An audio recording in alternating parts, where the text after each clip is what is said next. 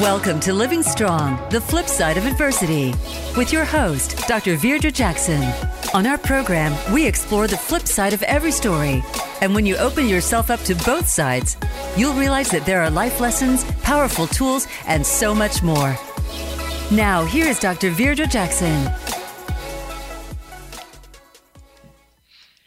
Hello and welcome to Living Strong, the flip side of adversity. I am Dr. Virdra Jackson, the CEO and creative behind Living Strong Consulting. I am so excited. I have been waiting for this conversation for actually months. We have been trying to orchestrate the calendars of these amazing women to have this wellness in marriage conversation, we are culminating our month theme of how to cultivate healthy relationships. We've talked about healthy relationships and networking in business. We have talked about healthy relationships and mental health with yourself. And now this conversation is one on how do we help ourselves, our um, our husbands, be well. And I could not have a conversation around being well without the, my wow sisters. Women of wellness are deep in the place. and so we have a lot to talk about. So let me jump in and introduce to you who is in the conversation for today. First, she has actually been on the show before. If you remember um, our uh, fueling the um, a thirsty soul. soul yes, yes, yes. A watering, watering a thirsty, thirsty soul. soul was Lady Dale Sharp Lee's episode, and we got so much amazing feedback when you were on the show the first time. And so I said, let me let me ask her back and bring some of her sisters mm-hmm. with her. So Lady Dale, I will remind you, is the CEO of Destined for Greatness Associates, an e- event planning business. She is also the CEO and executive director of a nonprofit 501c3 organization called Teaching to Change Lives Incorporated. The organization focuses on providing tools and resources and trainings that develop, equip, and prepare believers to engage in progressive and productive ministry. She has also been blessed with the responsibility of being the founder and organizer of WOW, Women of Wellness. Through the guidance of the Holy Spirit, WOW has had numerous successful workshops, seminars, conferences, and retreats since 2012. And the next scheduled conference will take place September 26th through the 29th of 2024. And I'm telling you, I believe it might already be sold out, but I, you know, you might want to try and get into the number. We anticipate that there will be more than 450 women from 18 states and 130 churches or faith based organizations in the place. That is Lady Dale. Then we have Minister Aranissa Harris. Teaches the Word of God in a very real and honest and straightforward way. For those of you who are listening, you know this woman of God can preach, but she speaks the truth. Minister Harris believes that preaching should be practical, transparent, and contextual. Yet, she ca- cautions preachers never to forget how far the Lord has brought them. Minister Harris works in ministry with her husband, senior pastor Marvin Harris, serving as uh, Bible study teacher and the church's minister of music. Minister Harris presently resides in Burlington Township, New Jersey, and is the proud parent um, that she parents with her husband as a blended family of five. And next, we have a Reverend Kimberly A. Cole. She serves as the executive pastor of First Baptist Church of Crestmont and is also the servant leader of the Women of Virtue Ministry. Her ministries outside of her home church include the Baptist Ministry Wives and Widows Union of Philadelphia and vicinity, and she recently concluded her term as head of the Women's Auxiliary of the Sub- Suburban Baptist Association of Southern Pennsylvania, and she is also the chief financial officer of Precision Time Systems, where she has worked full time for 28 years and Stephanie D. Austin, Austin Johnson. She met her husband in childhood. I love this. And they have been married uh, since 2004. She is the pre college STEM program manager for the Community College of Philadelphia, and her home church is Mount Carmel Baptist Church. Well, I know you're saying with me, Wow. yes, I'm excited. I'm curious. So, ladies, just can we do a quick check in? How many years of marriage is just around this virtual oh, this wow. virtual table? Lady Dale? Well, since 2006, August 26, 2006. Oh, so mm-hmm. that is what? A lot of years. She said a lot she of years. Yes. But a she lot of good a lot, years. A lot of good years. Yes. Was that 16? Is that 16? Yes. 16 years. Okay, we're okay. going look, we count on our number. Uh-huh. 16. Five. Mm-hmm. So uh and I am 26 years. 26 awesome. years. 25 years married. 25 years married. Stephanie, how about you? 18. 18. Yeah, I'm the and baby, seven years. Seven years. It's good. It's all good. So, from multiple perspectives, we are getting ready to have a conversation that um, I'm hoping women who are, um, even those who are seeking to be married, mm-hmm. I believe that there's going to be words of wisdom and insight um, and accountability that are mm. going to come out of this conversation. And there's so much that I want to talk about. So let me get into my very first question. And it's set up from uh, recognizing that oftentimes people want to be married. They seek to be married. They mm-hmm. strive to be married. They get upset when they're not married. But marriage requires a whole lot of work and commitment. And it is a gift that includes joy and laughter. It requires understanding and giving and forgiveness, partnership, compassion, consideration. It is a gift that is a reflection of God's love. So, but I want us to start off because our show is entitled Flip Side of Adversity. I'd like us to just start off acknowledging what was a flip side moment in your marriage that you you felt God flip a thing. And anyone can any anyone can start us off. Well, I'll I'll get started. All right. Um, and I was good until you mentioned that flipper thing. I went to, oh yeah, you know, you want to be married and all of that, and then the, the flip situation. Mm-hmm.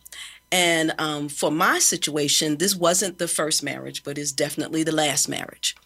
And I had been kind of single for a while and desired companionship. Don't know if I would have went right to I was looking to be married, but because of my relationship with the Lord, that the only way that I would be able to engage in the kind of relationship I was looking for is um, through marriage. And I, I didn't have a problem in reference to following his instructions in reference to marriage. And so um, he gave me what I asked for. Um, he determined what that was going to look like. And the interesting thing for me, when I first got married to my husband, who I love dearly, you know, I was so excited. I had all of these thoughts and anticipation about how it was going to be. And shortly after we got married, it, it wasn't what I thought it was supposed to be. I often tell my sisters, you know, the first couple of months, I felt like, you know, when you go to the store and you buy something and they put it in the bag and you go home and you look at it like, that's not what I bought. you know, uh, that's not what I put in my bag. That's, that's, well, wait a minute. How did I end up with this? And I kept, you know, looking in the bag like, you know, what, how did I get this outfit? So I thought I could take all of my, you know, disgruntled feelings to the Lord and he was going to say, yeah, they gave you the wrong thing and, you know, I'm going to fix this. And no, but the Lord helped me to understand I gave you exactly what you asked for. Mm. And how dare you to come back to me and start to question what's in the bag that I gave to you based on what you asked for. And so that started my journey of really understanding what marriage was about. You know, a lot of times you think, you know, you find the person that, you know, you want to be with and the Lord honors it and all of that. But He helped me to understand the flip side was that He gave something to both of us that he allowed the two of us to come together that in bringing it together, we would be able to do what pleases him and we would be able to be effective partners in the ministry. He said, anything else you get out of it is just an extra. Mm-hmm. But that was the purpose. He said, you know, I designed marriage again to meet my expectations, not your expectations. And so if you say you love me and you desire to do what I want you to do, understand that marriage really is about me. And so that helped me to kind of, you know, flip my own script to say, wait a minute, I'm looking at this in the wrong way. And until I started really looking at it from his perspective, things never got the way it needed to be in my relationship. And so I often go back to part of the problems I was having. The Lord reminded me is that what you see in your husband is what I see in you. Wow. So if there's a problem, the problem's not really with him, is with you. I'm allowing him to be a reflection of what I see. So if you want changes from him, then you have to change. Mm.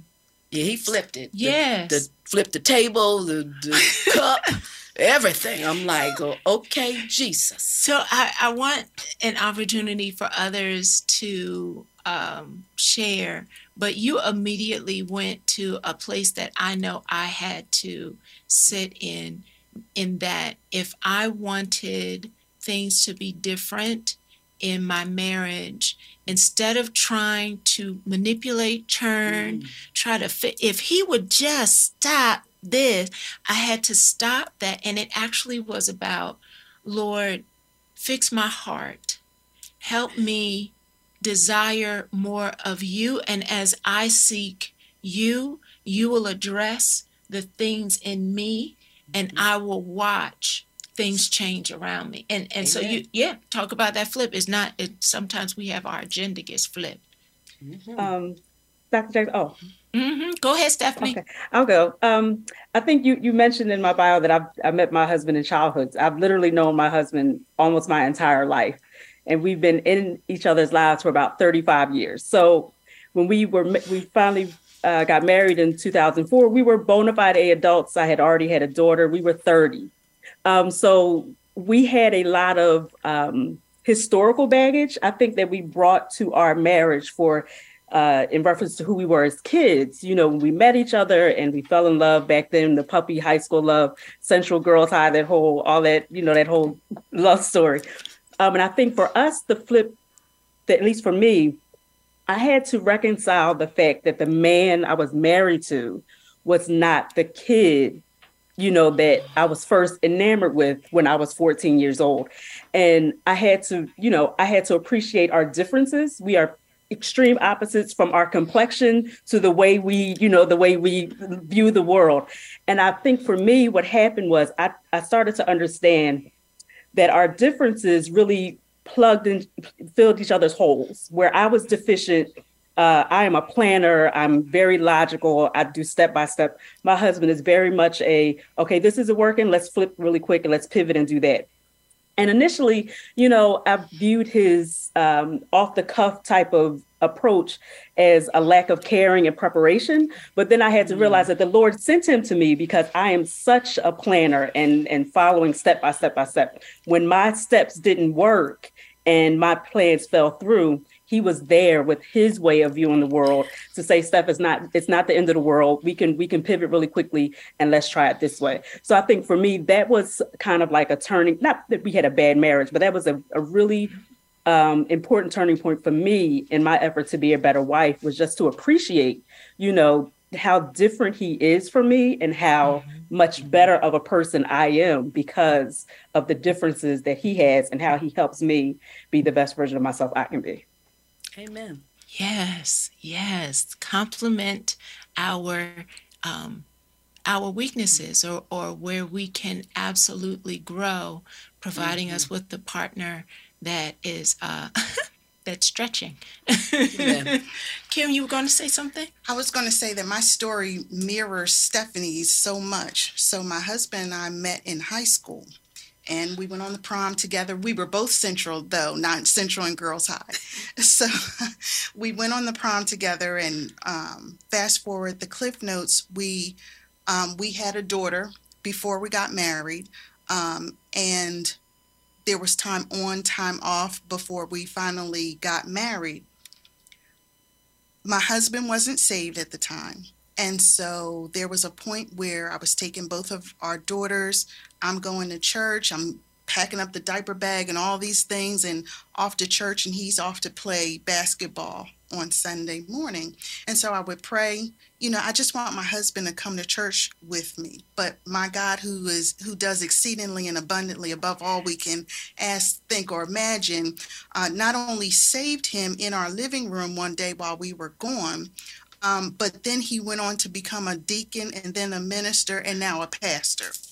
And so, um, but that's not the flip side. So I know that initially when he got saved and he started going to church, I have a different maybe body of experience um, with mm-hmm. Christ than he did. And I found that I found some pride in that.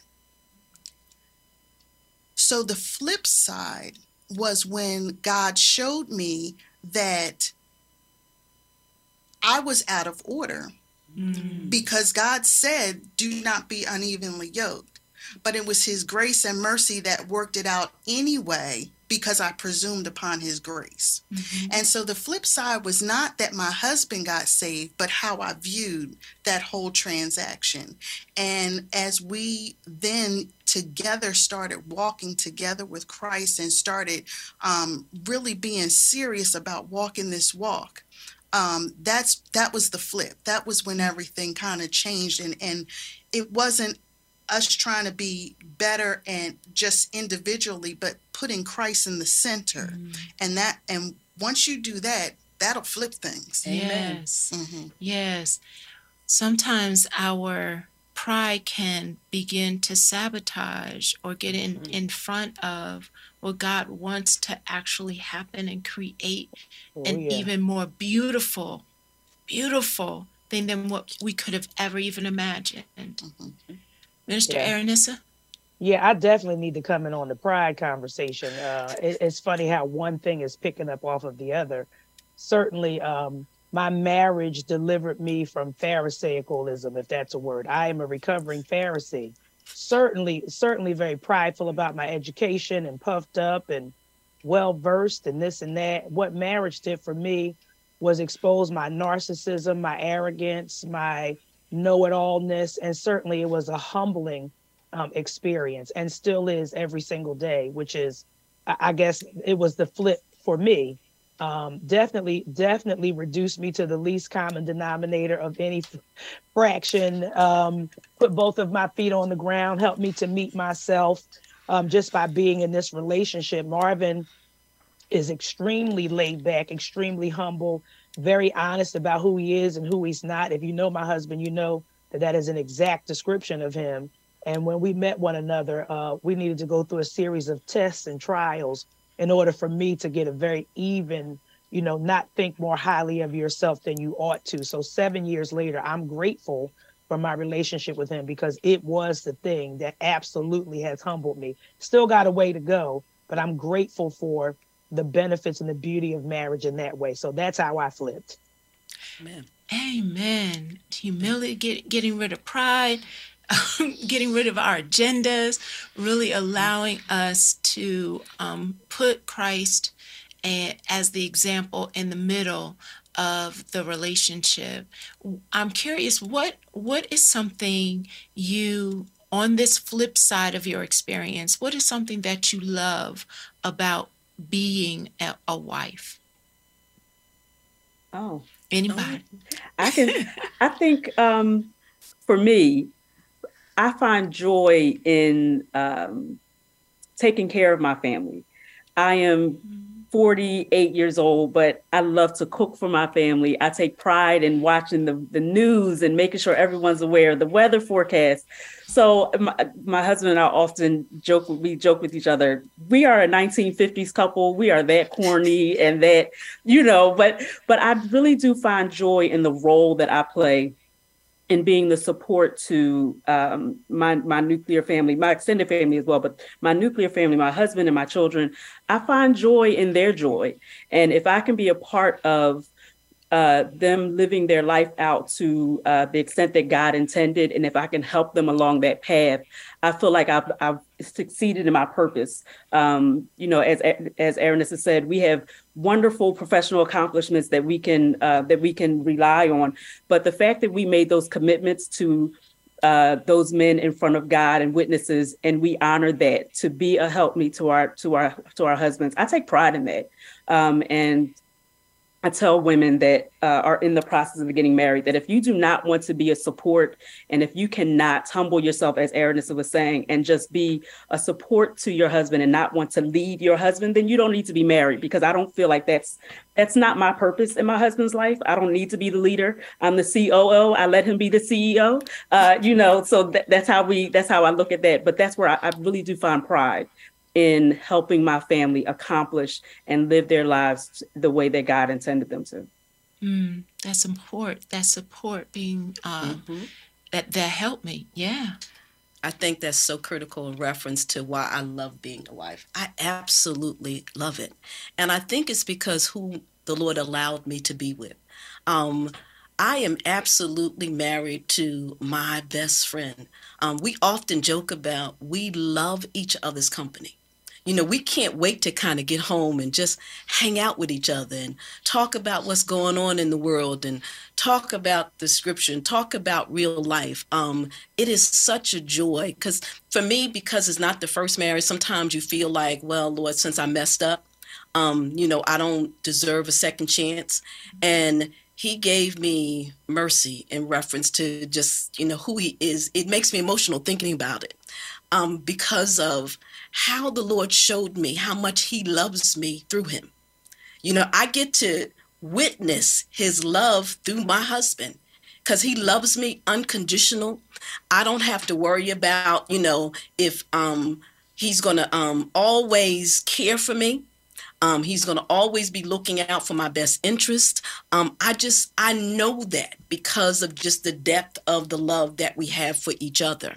And the fact that we have that depth of love for Christ, and that's the motivator in reference to our relationship, I mean, it can't get any better. I thought to myself, all the stuff I was doing before I got here and I thought was so big and so wonderful, oh my goodness, it just tops all of that. And he also gives us an opportunity to kind of live before our family, to show them what a healthy relationship looks like, a real one. Not is not without, you know, disagreements and different things like that, but they can see how much we love each other and that the Lord would think enough of me to use me as an example of who he is as being a wife. I love it. I mean, I absolutely love it. So um, you know, can't get any better than that. Anything else he does now, Lord, I'm just That's grateful. so if I can just piggyback off of what you just said, Lady Dale, I think that for me that has been something as we are now empty nesters, and it initially was very scary for me because I feel like I've heard horror stories of mm-hmm. once the children are gone, you look over you're like, we've spent all these years talking about what they need and can I talk? Can I talk to you? Like, can we talk? and um, what most recently, as our daughters are now grown, that I have been blessed by is that they respect and love us and hmm. has they are able to speak to and talk about us as parents, um, as husband and wife, and there is a respect. Um, my my youngest daughter, her um, uh, her boyfriend, she has been able to express how her father has fathered her and how her mother has mothered and now mentors her. Mm-hmm. And I am so grateful for even with the ups and the downs, the legacy we have given our children as a pattern of what you deserve and what God can provide for you. Amen. Yeah. That's good.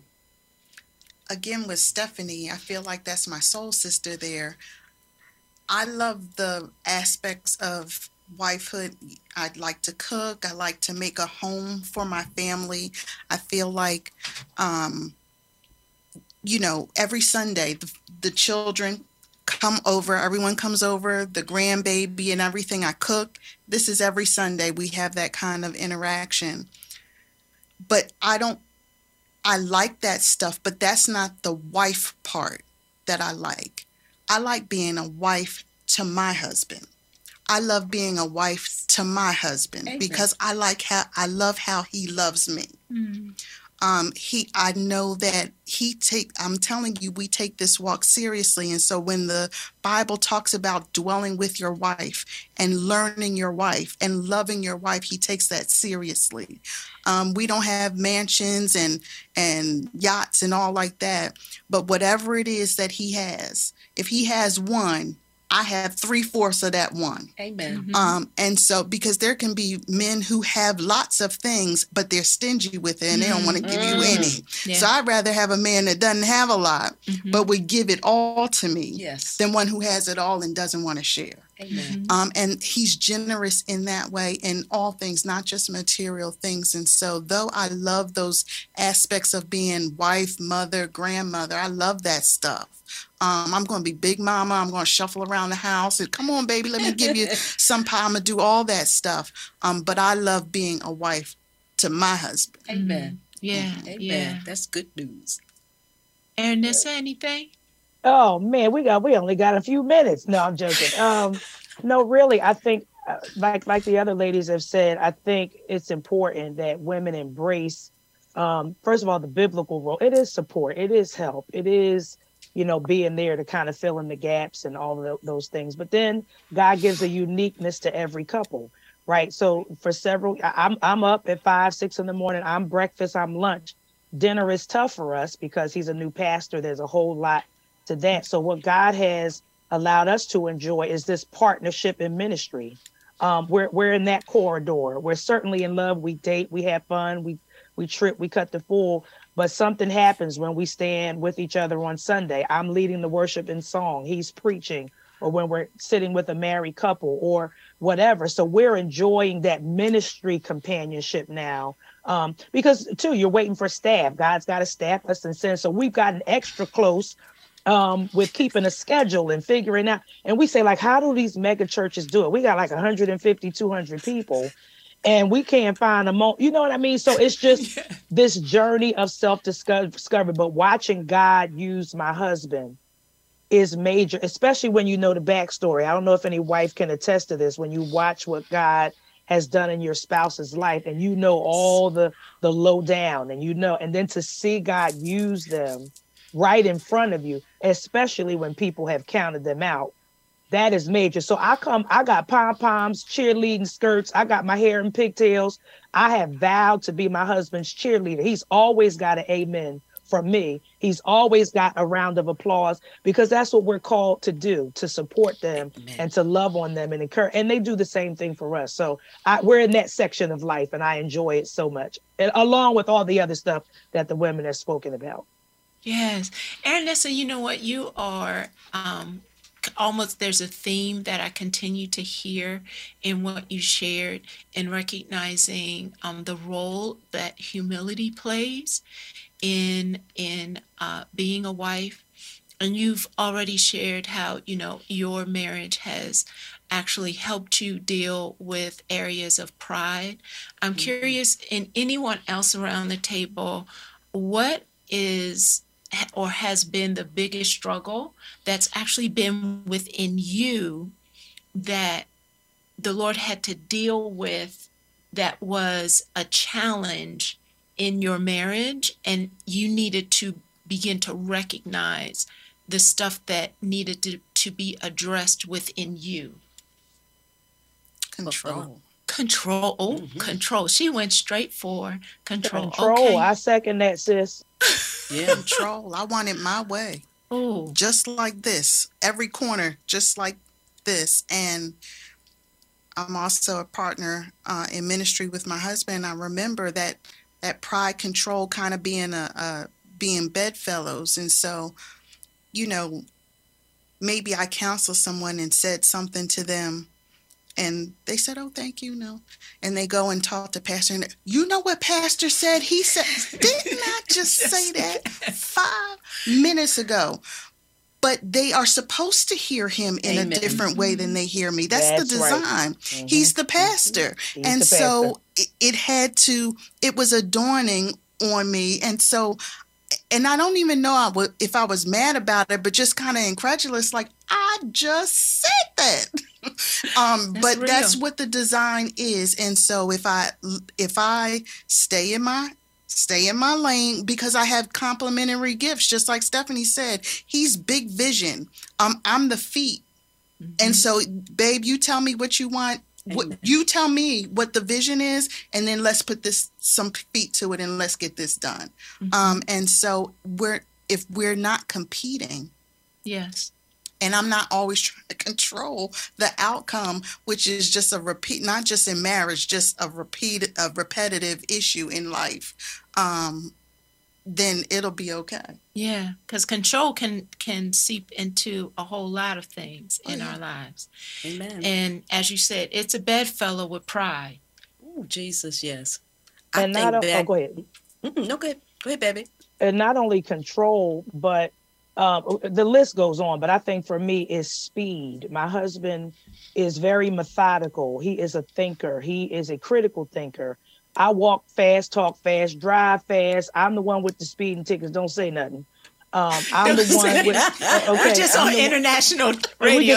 On, okay, good. They all pay. They all pay. But um, all, I had to recognize, you know, when you get a little education, the Bible says knowledge puffs up, but love builds up. So I had a little education, knew the word a little bit, very dogmatic, very, very focused. You, you, you hear me even when I, when I share, and in our marriage, Marvin said I walked around with a red pen, this uh, mm. this corrector, and this, as I said before, very very arrogant. But Marvin has taught. me, He has such a shepherd's heart.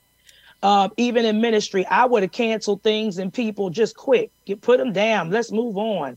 But but that but that's why he's the pastor. I hear you, Kim, because he's got a shepherd. He he taught me to see these are souls. This is not a business. This is not an organization. This is an organism. And so I learned grace through my marriage. I was very law. Now I'm gospel, if that makes sense. Right. And so Amen. I've learned the grace of God in marriage and in ministry. And just his pace is very common. His pace saves us money, saves us apologies. okay. So he has pumped my brake, and I'm so grateful to him. But here's the deal I've also put some speed behind him. We got to move. You know, it's that Amen. balance thing that's going on. So a whole lot of things have flipped since this is the flip side. It's amazing. It's amazing.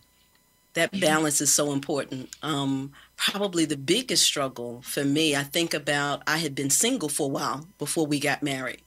And the first couple of years, I always sensed that he was a little standoffish, and I couldn't figure out why until he kind of walked me through, you know, sometimes my way of doing things. And what I recognize is that I made room for him in the house, but not in my heart. Mm. It's almost like, you know, I didn't really fully welcome him to be a part of my life because I think sometimes when you've been single, I've been, you know, um, a single mom and all of that, you have all of those what ifs within you. You don't kind of say it. Um, and I was glad to have companionship and all of that, but I was still operating as if I was single. So I was kind of just making space, and you know, he needed to check with me before he did. I didn't say that, but I behaved in such a way. And so I didn't realize that was my behavior. And so what I found out is that I was um, impacting him giving his complete self to me because there was a level of trust because he sensed that I kind of was prepared for the what ifs.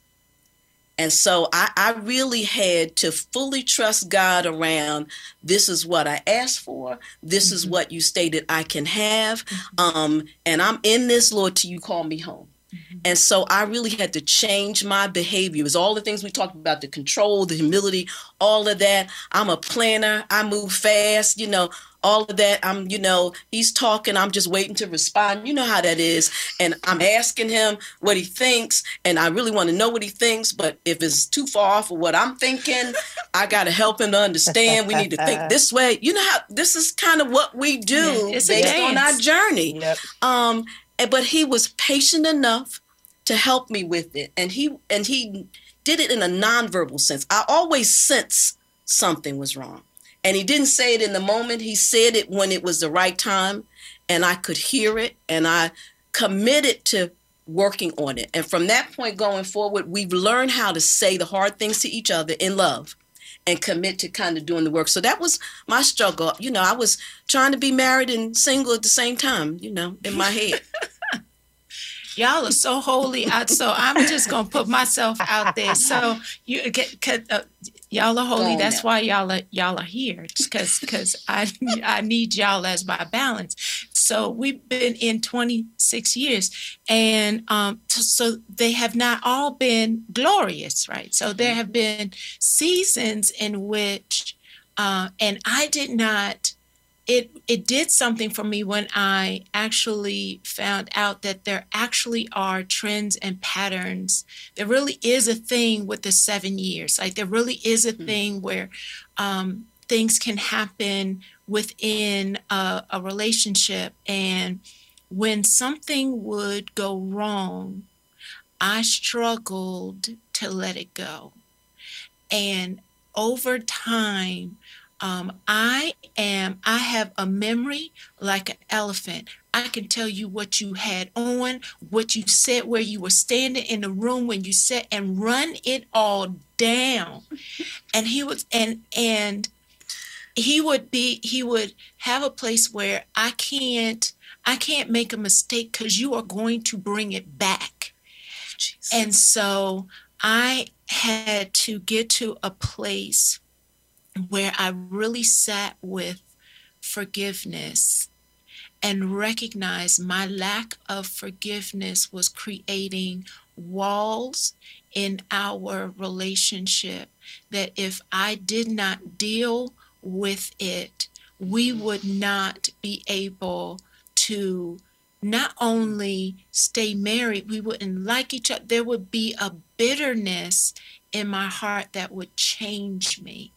And so recognizing how vitally important and freeing forgiveness has been for myself in my relationship mm-hmm. and for my husband to to begin to real now there was a there's a point in time when he was gun shy because i told y'all i'm not i'm not as holy as y'all there was a time when he was gun shy like is she gonna bring is she gonna bring that back up again and I had to really begin to deal with how I am forgiven and how dare I not forgive. Because he would not he would not bring my he would not he's that's not his personality. He mm-hmm. wouldn't bring stuff back that i said but i remember i could run everything down. But forgiveness has done miraculous things for my health, for my mind, for our marriage, for peace, the whole gamut. And I Amen. think, I- oh, okay. oh, is that go ahead, Steph? Um, I think for me, it was a combination of grace and patience. Uh, as adults, when we when we enter these relationships, we want a perfect picture. And uh, Dr. Jackson, as you said, when you when you're trying to be as open and transparent in your marriage as possible, it, at least you know it, you try to be. When you when you touch on those uh, aspects of each other's character that are not as appealing as they could be, you have to allow some grace and patience for people to not necessarily change because I don't believe that you can I don't believe adults really change. I think they adapt and they they they learn how to uh, you know negotiate different situations in a better way. And I think you have I did not have the patience and the grace that was needed to allow those learning opportunities to come. Uh, my husband, as as you described yours, Dr. Jackson, he's literally the nicest person I know probably outside of my daughter. My husband is an extremely, extremely just calm, humble, and mm-hmm. nice man. You know, I just can't I can't brag on my husband enough. He's an extremely nice man.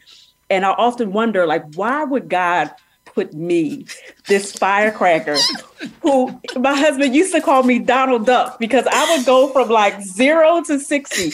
And I would say, Lord, why would you do this to this nice man? Like, what? But my husband said to me recently, he said, You needed grace, and I needed to get a little tougher, you know, because he extends so much grace that I would often get mad, like, why are you letting these people like, eh, but he that's just the type of person he is. And I had to learn to extend that grace to my husband. Like if you're going to extend grace to anyone, it is that person, you know, that you have vowed to be with through through through this life. And, you know, and if you can't extend grace and allow for patience and and you know forgiveness, as you said, Dr. Jackson, to this person, then what are you doing? So that was for me, that was my struggle, was just to acknowledge that I needed to give him grace in try in in his effort because he he continuously tries to be the best husband he can to me and i was not allowing in our, early in our marriage i just didn't allow for that grace to let him learn how to be the husband that he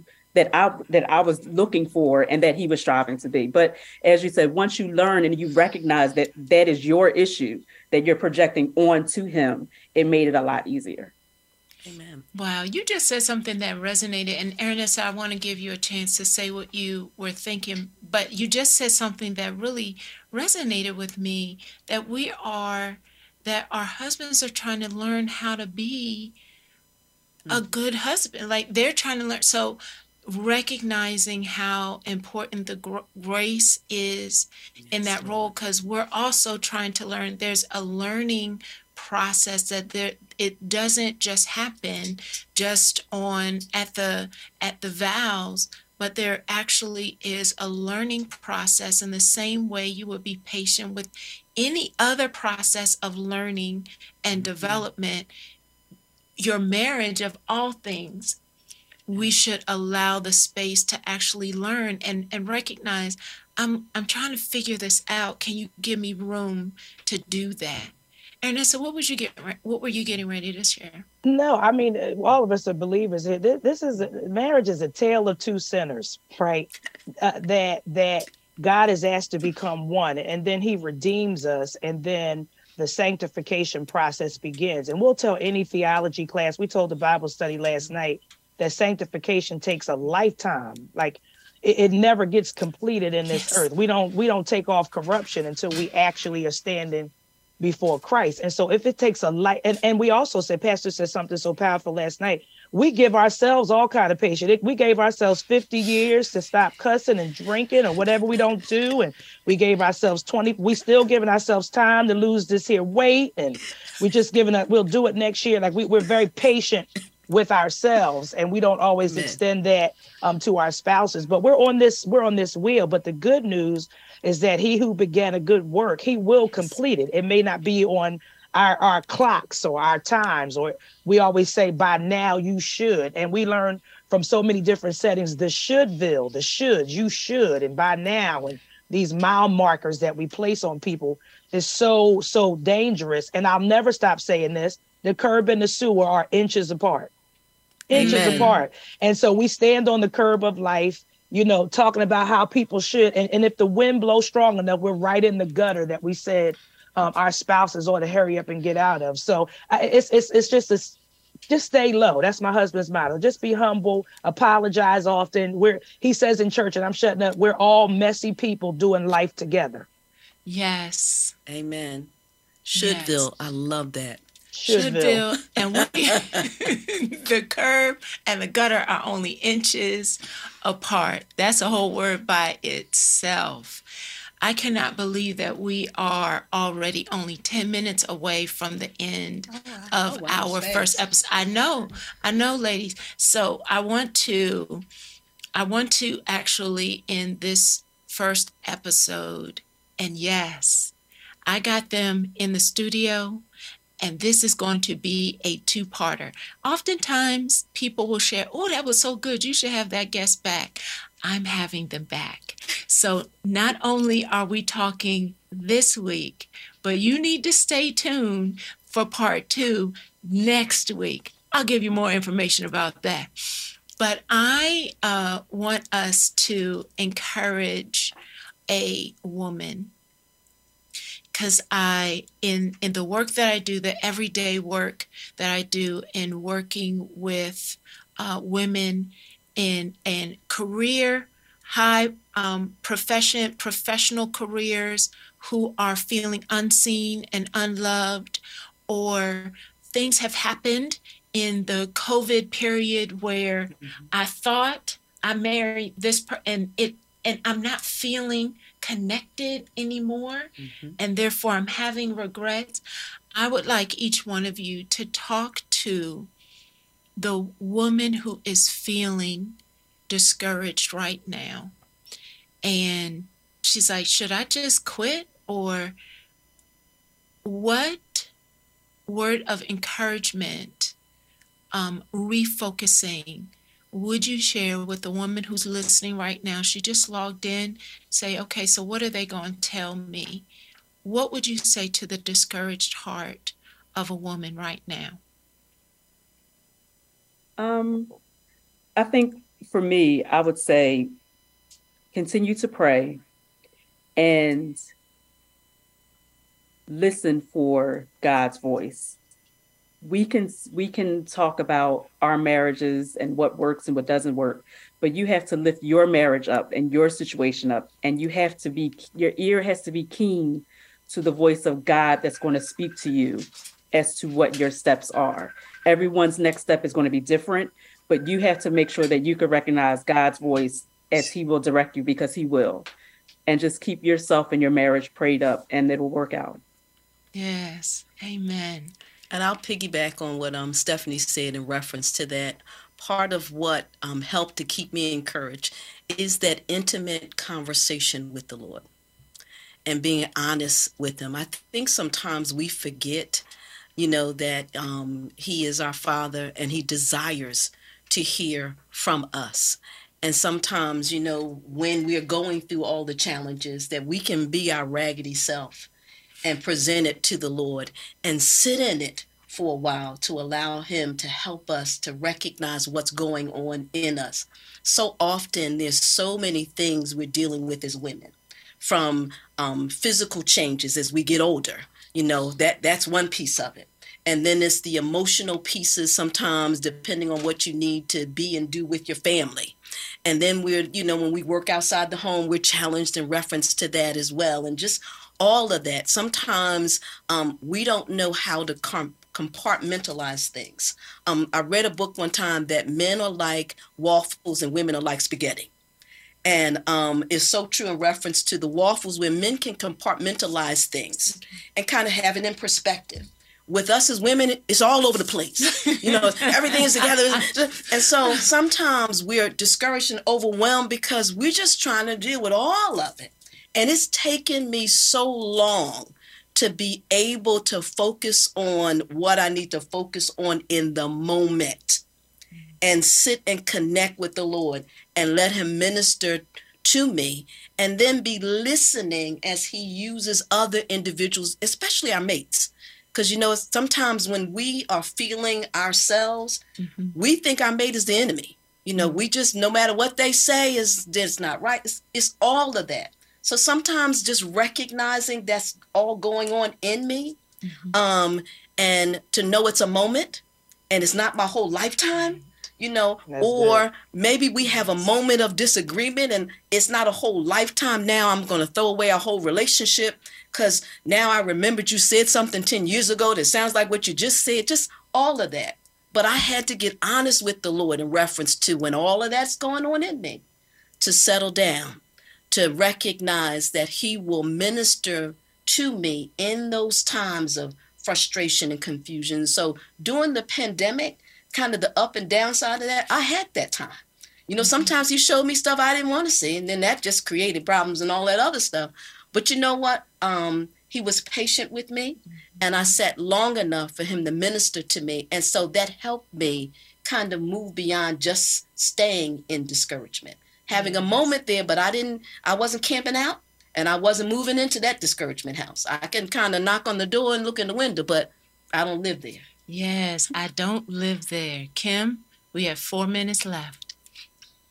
Ask God to show you and to show you all of it and be ready to see and hear what it is He has to show you. So that's going to take different skills to be able to do. So if you want Him to show you what to do next, who you are in it, who you are going to become, who you are becoming, then you have to be still and quiet sometimes because you can't hear when you're talking. Mm-hmm. And so, even though we go to God in prayer, we go to Him in prayer and then we are silent before Him so we can hear what it is that He has to say to us and He can show us.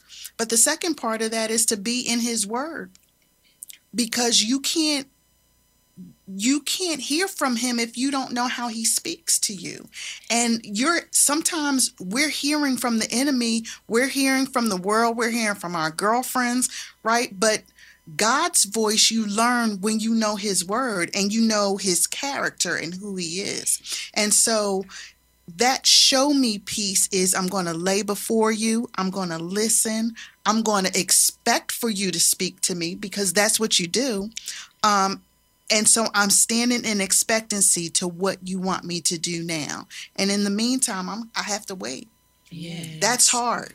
Amen. Yes. Ernessa, two minutes. Lord, two minutes. Uh, the preachers, two minutes. I know. I know. But seriously, a couple things. One, just the Bible says, lean not to your own understanding. There's a faith component to this. Um, and in the natural, one and one is two, but in the spirit, one and one could be 11. You have to listen for God's voice um, as has already been said, but certainly lean not to your own understanding. God must be acknowledged, but once he's been acknowledged, he'll direct our paths accordingly, I think. Um, and definitely, I, I, also think, too, it is safe to have, um, as you listen for God's voice, accountability and villages and wise counsel is also important because there's all kinds of trauma on the line. Uh, we don't want to encourage a woman to stay in an abusive situation and just wait on God. There's all kinds of stuff. There's a gamut. Sure. Um, and so as you listen uh, for God's voice in the spirit, you certainly want an extra set of trained spiritual eyes on the matter that you trust um, to be a part of your decision making process. Amen. And you close it out just the way I wanted to, making sure that we also recognize the accountability, the wellness, therapy support, as we absolutely are believers, um, also having a place of accountability to recognize um, what is well and healthy. Woo, this conversation has been mm-hmm. good. So I'm, I'm going to tell you, we going to keep talking. If you want to hear the rest of what we have to say, you're going to need to log in next week for part two. Yes, I got them in the studio, so I'm not going to let them just get away with only one hour. So, right here, same time, same place, next week, on the flip side, finish out part two of the well in a healthy marriage. We will see you next week. Amen.